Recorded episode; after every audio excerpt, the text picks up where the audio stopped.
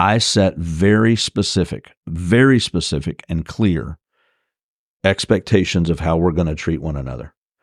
And so not only am I promoting an idea of you know these big concepts of how we're we're going to care about each other, we're going to respect one another. I don't have a problem saying we're going to love each other. And me as a leader, I'm going to love you. That's a part of who I am. If you're on this team, I'm going to want, and what I define that as, I'm going to want to do what's best for you. I want what's best for your family, what's best for your life. Welcome to the Tip the Scales podcast, where we discuss running and growing your law firm. I'm your host, Maria Monroy, president and co founder of LawRank. If my voice sounds different, it's because it is. I've been at a conference recording podcasts. I had some speaking engagements, and we've been in really loud environments where we have to scream to be heard. I also wanted to add that I'm going to be doing a solo episode where I focus on the local component of SEO just talking about Google My Business. It's now called Google Business Profile. If you guys have any questions regarding local SEO, please either shoot me a DM on Instagram, Maria LawRank, or at tipthescales.podcast, or leave a comment on our YouTube channel so that I can answer your questions during this episode that I'm going to do for you guys. Because I get a ton of questions asked all the time. Today, I am joined by Bill Biggs. I've had a couple of people tell me that I needed to bring Bill on this podcast, and we talked about culture. Culture has become such a buzzword that it's really hard to grasp the concept of what does that even mean. He touched on the three things that really, really impact culture, and I really think you guys are going to enjoy this episode. Bill Biggs. Maria Monroy. Finally, we got to do this. Yeah. I'm so Why have we waited this long? I, you just, you wouldn't I'm do this with evasive. me. I am evasive. Yeah. Yeah. I'm an introvert. I'm scared of people. I mean, actually, when I asked you, you said yes.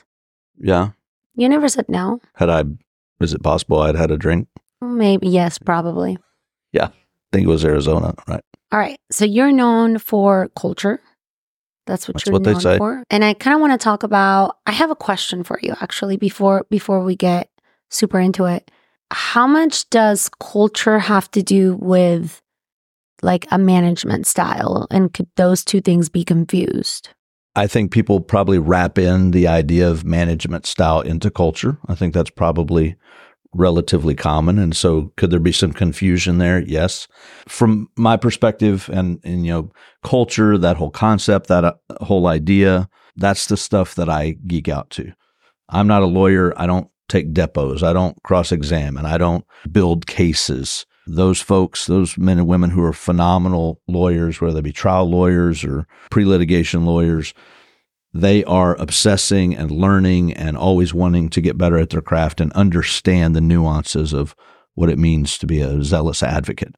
I feel the same way about culture. A, how did you get started in this? And B, how did you end up in the legal space? I think it was always naturally in me. I didn't know what I wanted to be when I grew up until I was 40. These certain things that when I do them, I, I seem to do pretty well. You know, over time, you start to figure out what you're good at, what you're not good at in life, what comes naturally to you. And over time, I started to realize, regardless of what role or job I was in early in life, because I did a few things. I was a coach, I was a teacher, I got into media. But I always found that the things I loved the most and that I seemed to be fruitful at, productive at when I was doing them, was helping a, another person get where they wanted to get in life. Like help that person be more successful. And then on top of that, I also loved seeing a group of people that if I could help play some small part in them being successful individually, then putting them together on a team and seeing great success for that team that has a common vision, a shared goal, they're in alignment with one another, they enjoy doing whatever it is they're doing, and they're driven to reach a goal, to beat a competitor, to get somewhere that they hadn't been before.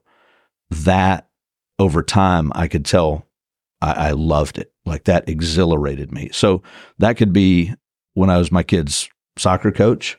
That could be when I was a teacher in a classroom. That could be in a business setting. There's so many places where helping someone else be successful individually and then saying if we can do that with multiple people, put a group of people together for a goal and they love doing it. They love being a part of that team. That's deeply satisfying to me. But how do you teach that? Because I mean, that sounds great, but like teach a business owner to do that, and that's that's very difficult, right? It's like asking Messi, "Hey, teach me how to be as good as you." It's like, yeah, right. There are some things, right, that uh, that come natural to people, and some things that don't. For me, understanding kind of how an individual works, how to bring out the best performance in a person, that starts with knowing them, with getting to know that individual. I think that starts with a deep sense of human dignity, of human worth, uh, the value of each individual. And for me, uh, that's kind of the value system that I was raised with uh, about how valuable people were. And so you build on that an enjoyment of getting to know them. And so I value human beings. I enjoy getting to know them. I like meeting new people. I'm intrigued by people. I'm a people watcher. You know, I like to go out and watch what people are doing. And then I start to say, well, I want to have some kind of purpose in my life. I want to contribute to the world. I say, all right, if I'm good with people, I, I get to know them easily. If I can help them and put some purpose to these things that come natural to me, then maybe I can, you know, maybe I found my purpose. And so I went to school, got my bachelor's and master's in psychology. So some of my first work professionally was in counseling psychology, working as a therapist, working with couples, working with families, working with groups. But how did you get to work with law firms and what is it specifically that you do for them? Because I keep hearing you're like the culture guy, you know, but what does that mean? I had a mutual friend that was at the time I had started a media business working with um, professional athletes and professional sports teams, college sports teams in public relations and uh, performance enhancement for teams and getting team chemistry on a on a football team or on a college basketball team. I was doing stuff like that and loved it. I had a mutual friend who worked for a law firm. That law firm was looking for a chief operating officer, but they were a relatively small law firm, about 2.5, $3 million in revenue, 25 people. So they reached out to me through this mutual friend and he asked, you know, hey, are you interested in talking to these guys about their law firm? And I said, I, I know nothing about law. I mean, I really don't. And at the time, it was a new idea kind of out there. There were a few forerunners in the business or in this industry of non lawyers who would come in and become COOs or director of operations. And there were a few firms that were trying it out with great success. And this firm was interested in trying that. We talked, we got to know each other, our values were aligned, and what they were looking for was somebody to come in and lead the team, not just practice law, but they were growing. They were hitting about that 30 person mark, which a lot of firms find at that mark that things start to get kind of squirrely, kind of out of hand. The management, the leadership, you don't know what everybody's doing there's it's it's all been kind of one department and now you're starting to segment into different departments that wasn't their forte and so they said we need somebody who's got a track record of organizational success and enjoys coaching people and coaching teams in a business context now what you're alluding to is like having the processes in place to scale basically yep. do you think that that impacts culture Meaning, if a firm or any business grows too quickly and they don't have those processes in place, is that going to impact the culture of the team? Absolutely. And Absolutely. why is that?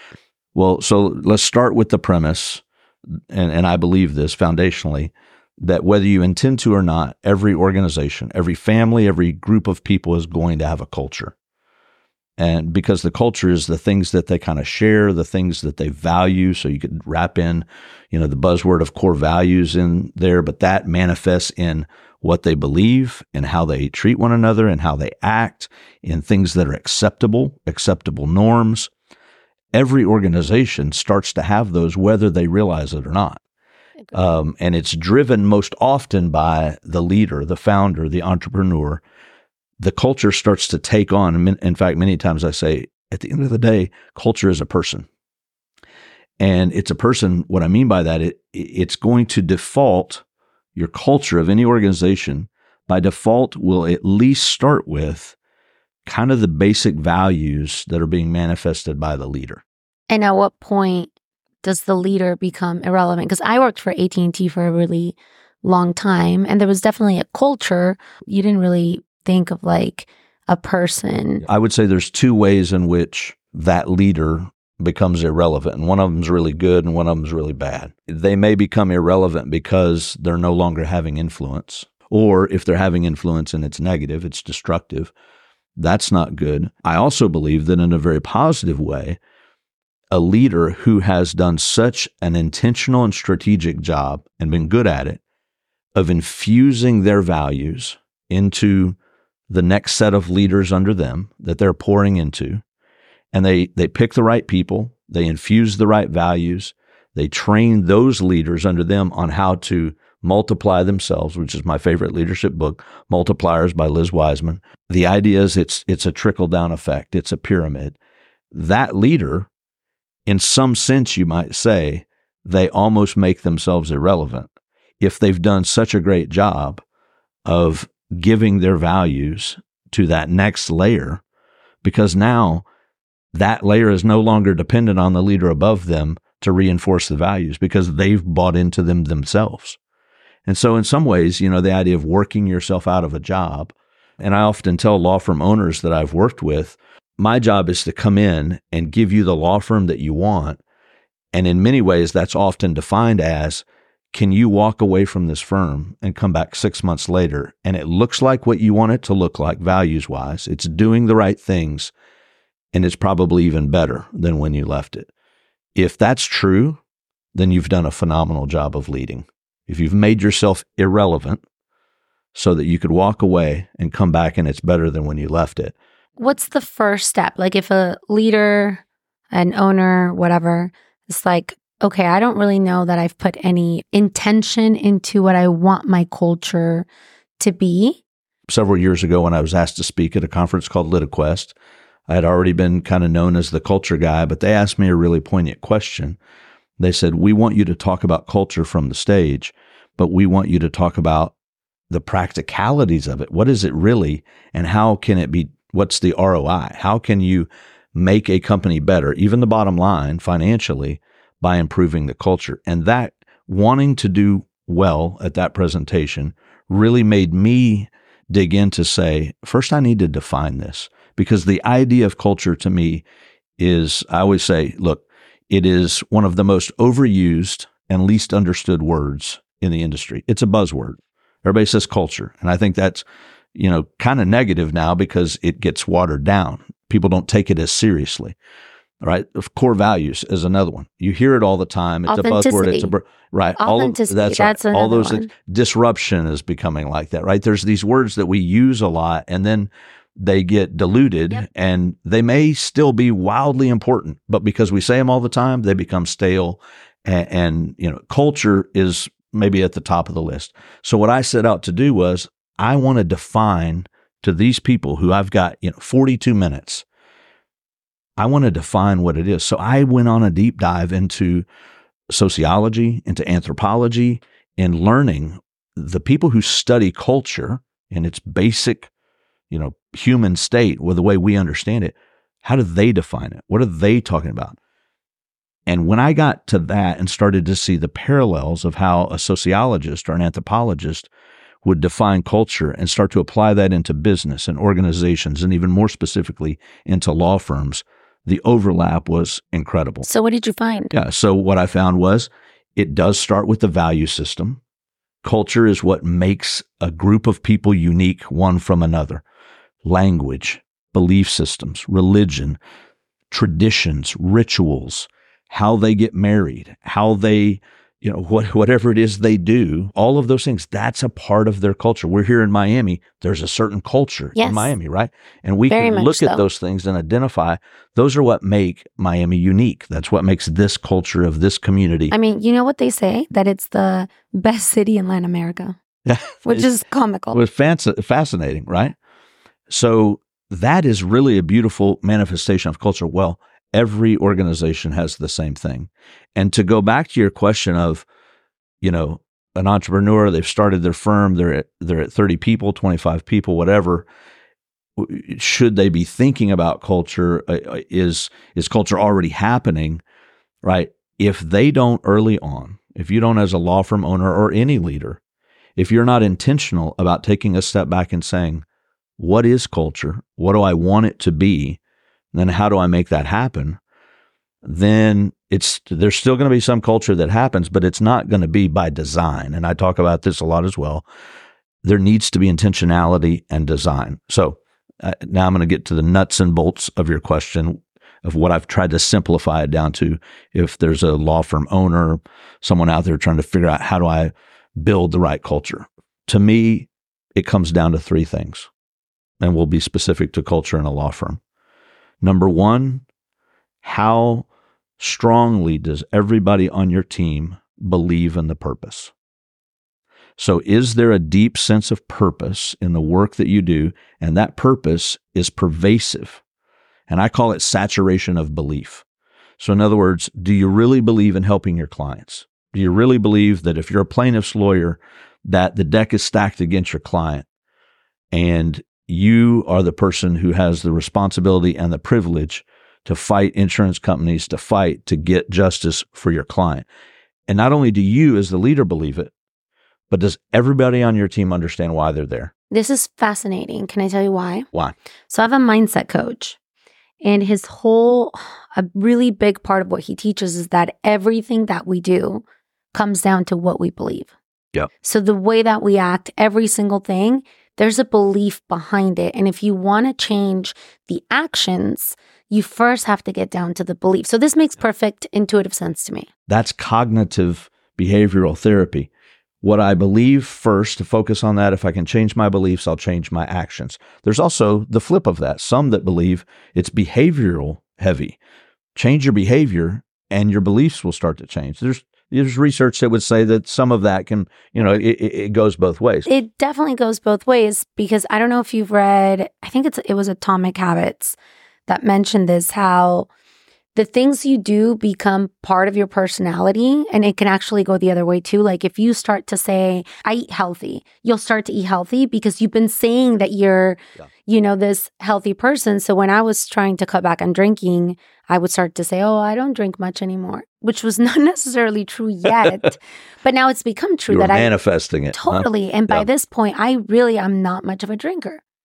And it becomes part of your personality. So you're more likely to act in line with your personality. And that makes sense, right? Like, Talked yourself into it. totally. So I could see how it could go both ways. And by the way, there's a, a great book. Everybody knows Simon Sinek. He, you know, start with why. Well, that's the same thing as purpose. So, what I believe about culture deeply is that if to simplify it into its most basic elements, if you said, I really want to have great culture, but this still is all kind of confusing to me, and it seems like I could get lost in a rabbit hole of trying to understand what it all means, you boil it down to this. Everybody in your organization needs to understand their purpose and the purpose of why this organization exists. That's what I love about our our industry is that we have a noble purpose. We're helping people who have been harmed. So in my opinion, it's, it's easy to grab yep. onto It's that. very easy. and yet a lot of law firms miss out on that and and they don't inspire passion and cause and purpose in their teams. And even when they're bringing in people who aren't you know, they're, they maybe they're bringing in a legal assistant. They're going to train somebody to become a legal assistant or an intake associate or you know someone who didn't go to law school, whatever the case may be. People out there, especially of that age group, are looking for purpose. They're looking for I want to do something and contribute something to the world. We have a great offering for them. So the first thing is purpose, and the way I measure it is what I as I mentioned before, what I call a saturation of belief, meaning how much do you believe in the purpose? I got 30 people in my organization. How saturated are every one of them in their understanding of purpose? And that responsibility falls on me as the leader to saturate, to constantly talk about it, to put it in front of them, to proselytize, right? To preach the gospel of purpose. All right. So that's the first one. The next one is Wait, wait, before you go to the Yeah, next one, yeah. what do you do if somebody clearly, I mean, I know the answer, but I want to hear from you. What do you do when someone just doesn't drink the Kool Aid. Look, I understand there's challenges about well, we we don't have enough people, we're overloaded, we're all of this, and so we make reasons why we will keep people who don't have the qualities that that we may deem to be absolutely necessary. I will tell you very practically, you know, maybe you can still have a very strong organization and not everybody is as rah rah and gung ho about your purpose as you are. But I'll also say the more that that level of saturation matches yours as the as the person who should be owning it, the better. So I think it matters a lot. And I think if you want to be great, then why would I keep someone? And by the way, it doesn't, it's not a rude or mean or cruel conversation to have with someone, especially if you give them what we might call a soft exit. If over time you sit down and have an honest, genuine conversation with them and say, you know, you've been here for a year, you've been here however long, whatever. I just really don't sense that you believe this stuff as much as we do. And I think that's making me feel uncomfortable. And I think it's probably making you feel uncomfortable. Well, it's not the right fit for them. So you're doing them a favor, in my opinion. And I believe that. And I would tell you, interestingly enough, I think that is most common. Where I see that happen the most is when, again, specific to our industry, when plaintiffs' firms hire defense attorneys that are just looking for a job, you know, wanting to make a little bit more money, whatever and they think like defense attorneys. They still think about a case through the lens of what's wrong with it rather than aggressive advocating for their client. So sometimes a defense attorney can come to the plaintiff's side, and of course they can bring. They'll all say, "Well, I, I know what the other. I know the tricks of the other side. I know the way that well, uh, we all do. You're not probably not telling us anything new. Sorry. What I want to know is do you really believe in what we're all about? Do you believe? Are you going to be hesitant to be as aggressive as you know we want to be on a case? And sometimes it's hard for defense attorneys to have that perspective. Not all the time. There's a lot of great defense attorneys that come and are fan- fantastic plaintiffs attorneys, but that goes to the purpose. That makes perfect sense. What's number two? Right. Number two is, again, saturation of belief how strongly, how deeply does everyone on the team believe in each other? Believe in each other. Believe in each other. Will we go to bat for one another? How do you handle like when I worked at AT&T, there was so much drama amongst yep. employees. Like we're pretty remote right now, even though we do have some offices, but most of the time everybody works remote. So knock on wood, we just haven't dealt with that much. But law firms, they're in the office every single day, at least most. So, how should law firms handle that? Uh, real quick, some firms that have had challenges with their culture, um, they have actually seen improvement with a remote model or, or, hybrid model or pulsing model where more people are working from home. Yeah, but because, I don't know that that's a solution. Though. Uh, it's not a solution. That's like saying I'm going to separate, like I'm going to, my, one of my kids is going to live in one apartment and I'm going to go to, you know, it's like, I mean, unless there's another reason for that, which there isn't, why would I do that? You know? I totally agree with you. But I do hear firms, and there is some truth to it when they say, you know, since we've been remote or half remote or whatever, we've seen some of our culture problems subside. Well, that's probably true because the people aren't interacting. Yeah, no, it makes perfect sense. But you're also not seeing your culture get stronger. So it's becoming neutral. It's becoming maybe more bland. And in my opinion, that's negative. You lose that personal touch where and they've done studies on why people stay at a job. You probably know this. One of them is do they have a best friend yep. at work. So that tends i mean that's like a, a known thing right? Yep. when you're remote you kind of you lose out on a lot of this. Like i don't with my team because i see my team at conferences but the rest of our the other 35 employees they're primarily remote. You know as we lay out the three things We've already talked about the first one being purpose. Now we're talking about the second one being belief in each other. Purpose is probably the easiest one to instill because I think humans are prone to want to believe in something. We yeah. latch onto something. We, we take on an a, we want an identity. And to me that's a ph- phenomenal thing because you know, we can inspire people to be on board with this purpose and this cause. So that one I actually think is pretty easy. You can go a long way if you are good at communicating it and you're clear about what you want. The hardest one of the three is belief in each other because humans have a hard time getting along. You almost have to be like a parent. I feel like the leader has to be almost like they have to instill that amongst each 100%. other. 100%. For me, this becomes the most important part of building an, a healthy organization, a, a powerful, elite level, highly successful organization. From my perspective, almost always it is a psychological and sociological endeavor. So, what are some things as a leader you should say to your team to make it clear that we're a team, we work together, and if you don't like that, like, bye? I set very specific, very specific and clear expectations of how we're going to treat one another. And so not only am I promoting an idea of you know these big concepts of how we're we're going to care about each other, we're going to respect one another. I don't have a problem saying we're going to love each other. And me as a leader, I'm going to love you. That's a part of who I am. If you're on this team, I'm going to want, and what I define that as, I'm going to want to do what's best for you. I want what's best for your family, what's best for your life. So I don't have a problem saying that. Those are concepts, right? I would love to see how some lawyers react to this. They have a hard time. It, I would. It, I. It's too. It's it's soft. It's soft skills. It's a little ooey gooey for for for them. But the next thing of that is all right. And and here's where it gets tough, but powerful. Powerful is when you start to say, here's how we're going to treat one another. And here's how we're not going to treat one another. And these things, if you do these things, I maybe there will be some coaching, maybe there will be, you know, you might get a pass, you might get one strike or something like that. But I've said many times and I hold to it and I believe it. Culture performance is just as powerful, if not more, than task performance in my belief about what makes a high performing player, a high performing team member. What do I mean by that?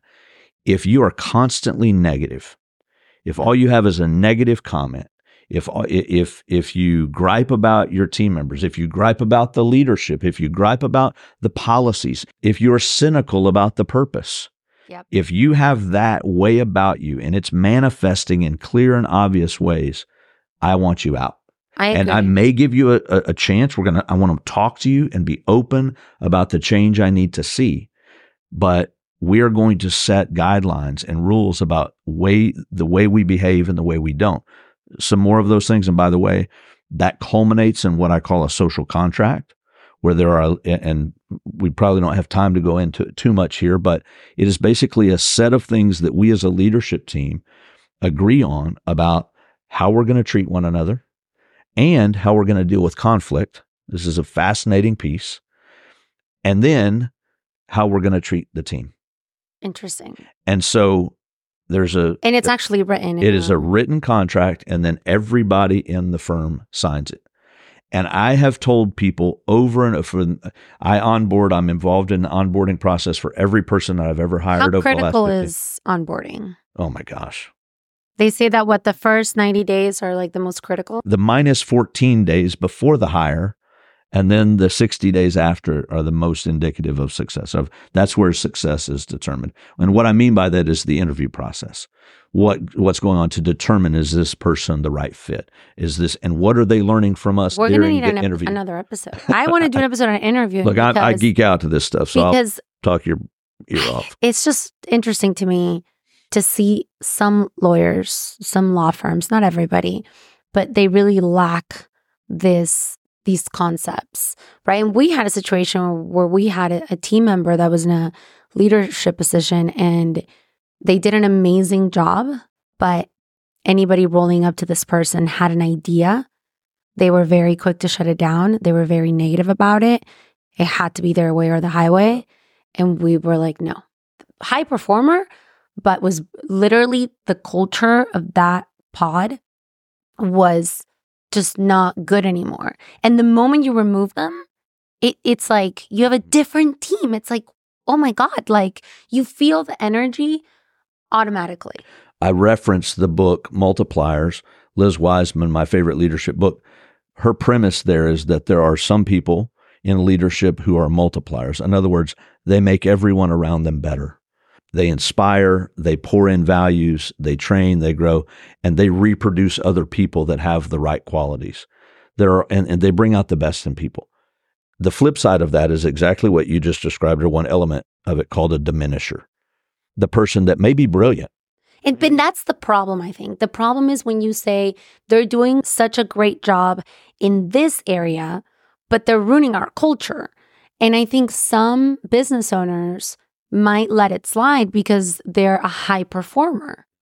But I don't like to sacrifice the culture. And for me personally, I think the culture of, of our organization is not just my team, but our clients. Absolutely. Have you seen Simon Sinek's um, his matrix on culture and and performance? Culture perform I call culture performance and task performance and how people fit into you, what you just described is exactly what he does, and it's brilliant. You, if you want to do something fun, can the camera see this? We're going to make a little square here. Here's one axis. Here's another axis. Going this way, it's culture, right? So if you're way high on this scale on culture, you're a great attitude. You do everything right in the front of people. So you're a 10 over here. Up here is your performance, job, task, performance, mm. right? So I've got somebody. So I've got performance over here, what we understand as performance, task performance, and I have culture down here. So we draw our quadrants, right? Well, a D is low culture and low performance, right? Yep. A C would be up here. They're really good at their job. I don't know if you can see. Yeah. They're really good at their job, but their culture is low, yep. right? Over here's A, high culture, high performance. And even in the top quadrant of the top quadrant, top right quadrant, is a plus, right? Mm-hmm. A nine and a nine. And then over here's a B, high on culture, but mediocre to low on performance. The mo- Simon Sinek is the is is the master of this, and what he would tell you mm-hmm. is the most dangerous person, the most dangerous quadrant is C. C. Yes, because they bring everybody's performance you got it. down. You got it. Because they want the glory for themselves. They're actually threatened by others. Yes, yes. They are undermining the the the values, the culture, but man, they're damn good at bringing in money, or they're damn good at closing a case, or whatever. And so, most law firm owners and most leaders get so transfixed. Right. This is my best employee. This is I can't get rid of it. Like, yeah, I disagree a thousand. Right. I, I and, I've with seen it over and over again that if they'll have the bravery, the courage to get rid of that person, and I, I do, you know, most people would say, most of the experts on this stuff would say it's almost impossible to get a C over to an A. If they're low on culture, it's very hard to get them over. Now, I have seen, I think you can have some success depending on why they're low culture. But we, you know, we won't get into all oh, that. Most of the tried. time, it, right? Most of the time, it's hard, and you start to find it doesn't really work. It doesn't work. But, in my experience, I've never. I mean, I've been managing for gosh, like 18 years. I my first management job, I was 18.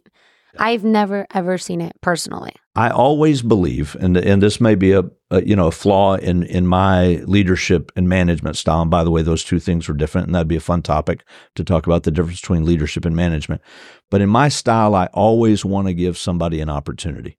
So even if it's a culture problem, unless it's egregious, unless they've done something that's right. completely unacceptable. No, and I think you should as a leader. And, and you sit down and you say, you know what?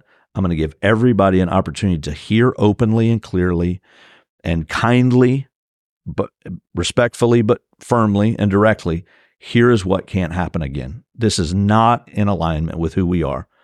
And here's what I'd like to see differently. And how can I help you get there? If they can do it, then it's awesome. Uh, and, and, and in performance re- related things, a lot of times that works in attitudes, in deeply held beliefs, in those culture stuff, right? It's harder for them to move to that. Yeah. So to circle back to point two, belief in each other, the saturation of belief in each other, it absolutely should be. And every organization, in my opinion, every organization in America should have rules about how people treat one another. And why in the world would we say, and we do to some degree, we don't allow certain egregious acts to have discriminatory acts or harassing acts, but why do we allow the level of gossip that we do? Why do we allow the level? I don't of- allow it in my life. I just I don't think it's uh, energetic. Like if you've read the four agreements, I think it's one of the most And I love my f- my family, my mom's side of the family that I grew up with, and it's very much a cultural in Mexico thing to gossip all the time. But I can't do it, and it's gotten to the point that I'm like, can we please just? I don't want to talk about other people. I'm absolutely convinced, and I think there's good research out there to support this. But I've also just seen it anecdotally throughout my career. Interpersonal problems, emotional problems, inability for people to get along and function well together are the single biggest eroder. Is that a, you know, um, they call that those issues cause more loss of revenue, more pain on the bottom line, more collapse of companies than bad marketing plans. All those businesses out there that have a good idea what typically leads them to either have stunted growth or to collapse is interpersonal problems. That's crazy. They can't function well together. What's the third point?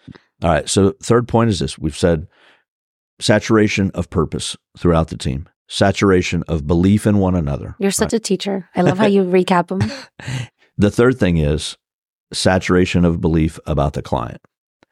And some people would attach this very closely and almost say that it's the same as number one, but it's not. You can have a sense of purpose that's not necessarily about the client, and it can still be a, a noble, righteous sense of purpose. But I'm talking about something that is deeply specific to the human beings that we serve And how we treat them. and how we treat them. And I go farther than that because I think it ends up affecting how we treat them, how we talk about them behind the scenes, how we even train our people and ourselves. And it starts with self training to think about the people that give us jobs. So I full well understand, just like everybody else, right, that we deal in our industry with difficult clients. There are, Imagine mine. yeah, you deal with lawyers and I people like me all the time. I love our clients. My clients are the best though, but I picked them. I think that's why.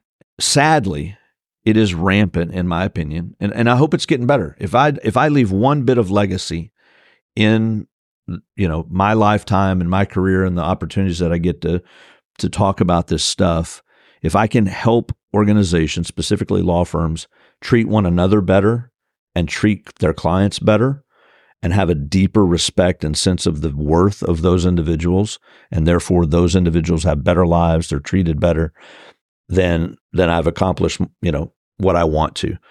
We as a industry do not, in my opinion, have the level, the high view of clients that we should. Because I, I, I've heard it in law firms across America where clients are not deeply respected. And look, in that context, respect doesn't always have to be earned. I'm talking about human respect, human dignity. And it also becomes a very lazy and easy out when problems are going on, we're not doing our jobs well, and then the clients get upset, and then we call the clients crazy or unreasonable or demanding or whatever. But you know, most of the time, when a client of a personal injury firm is angry, nine times out of 10, it's because they're scared. They don't understand the process, and nobody's taken the time to really teach them and to explain to them what's going on. They've been traumatized. Their financial future is in jeopardy. They literally don't feel good. They're in pain. There was just a shooting at a law firm. Did you read about that? Abs- yes, I did. I mean, crazy, stuff. right? These things, right? When people Not saying that that was what happened. to cut to the chase real quick because I know we're short short on time. I outlaw the phrase "crazy clients" in any cli- in any uh, law firm that I work with Why? because it affects how we think about the clients. It's an excuse. But what if sometimes it's like legitimate? Ninety five percent of the Oh, time, I see it's, it- it's not yeah, true. no, no, no. I think you're right. But the number of times that a lawyer, a paralegal team will blame a client and talk bad about the client behind the clients, but you know what that's doing, it- it's almost self fulfilling prophecy. It's a, it's eroding the view of that client, and so now we're we're we're we've now put a filter on how we think about the client, and so it's confirmation bias. Then every time that client talks to us, then it's going to add to this negative thing. But how did it get that way? Because we didn't talk to the client. We haven't talked to the client in six months. We don't return their phone calls. We don't explain to them the process. We don't treat them well. They don't even know the name of their attorney. They think their paralegal is their attorney. We overload our attorneys and our paralegals with way too many cases, trying to play a numbers game and a volume game and all of that. And we're not giving these people who give us a living an actual high quality of service. So, yes, they get upset. What I always tell my teams is look, these people are not crazy. They're acting normally under the circumstances that we have given them. And it's our job to build that trust. Is there a small percentage? There's issues, serious Yeah. issues, and, and that has to be And unrealistic You know, that- expectations or, or and, and by the way, just one more quick thing on that. I also tell my teams, look, I expect a high level of respect and care for the client. I will hold you to that. And we are not going to talk about clients negatively.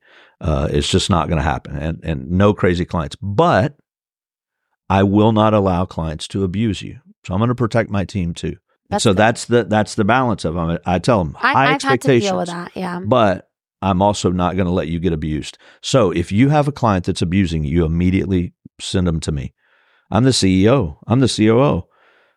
But it's it's coming directly to me, and I'll fire a client if they're mistreating or abusing one of our team members. But nine times out of ten, very rarely have I ever had a situation where it couldn't be resolved. They just need to be heard. It's so weird because literally yesterday, a client told me the story how he had a really upset client a few years back, an Uber driver, and they ended up getting into it, like literally like screaming match. And then like they kind of calmed down and like talked it out. And the guy has referred him like a gazillion cases. It's like it's he's been like my best client, like ever. And like he's had a bunch of cases because he's an Uber driver Started with conflict. it started with conflict. I also I'm a big believer that if there's conflict and you can resolve it, it creates some sort of a bond, I think. there's a concept known as the working alliance between the counselor and the client. And much of it is based on the fact that you will go through conflict. There's going to be a time that you have to confront the client, uh, you know, as as a therapist. How you get through those first major conflicts where you you tell them something that they don't necessarily want to hear, there's some pain, there's misunderstanding. A skilled therapist, a skilled someone who works with people to see the best in people can skillfully work through that event and create what's known as the working alliance.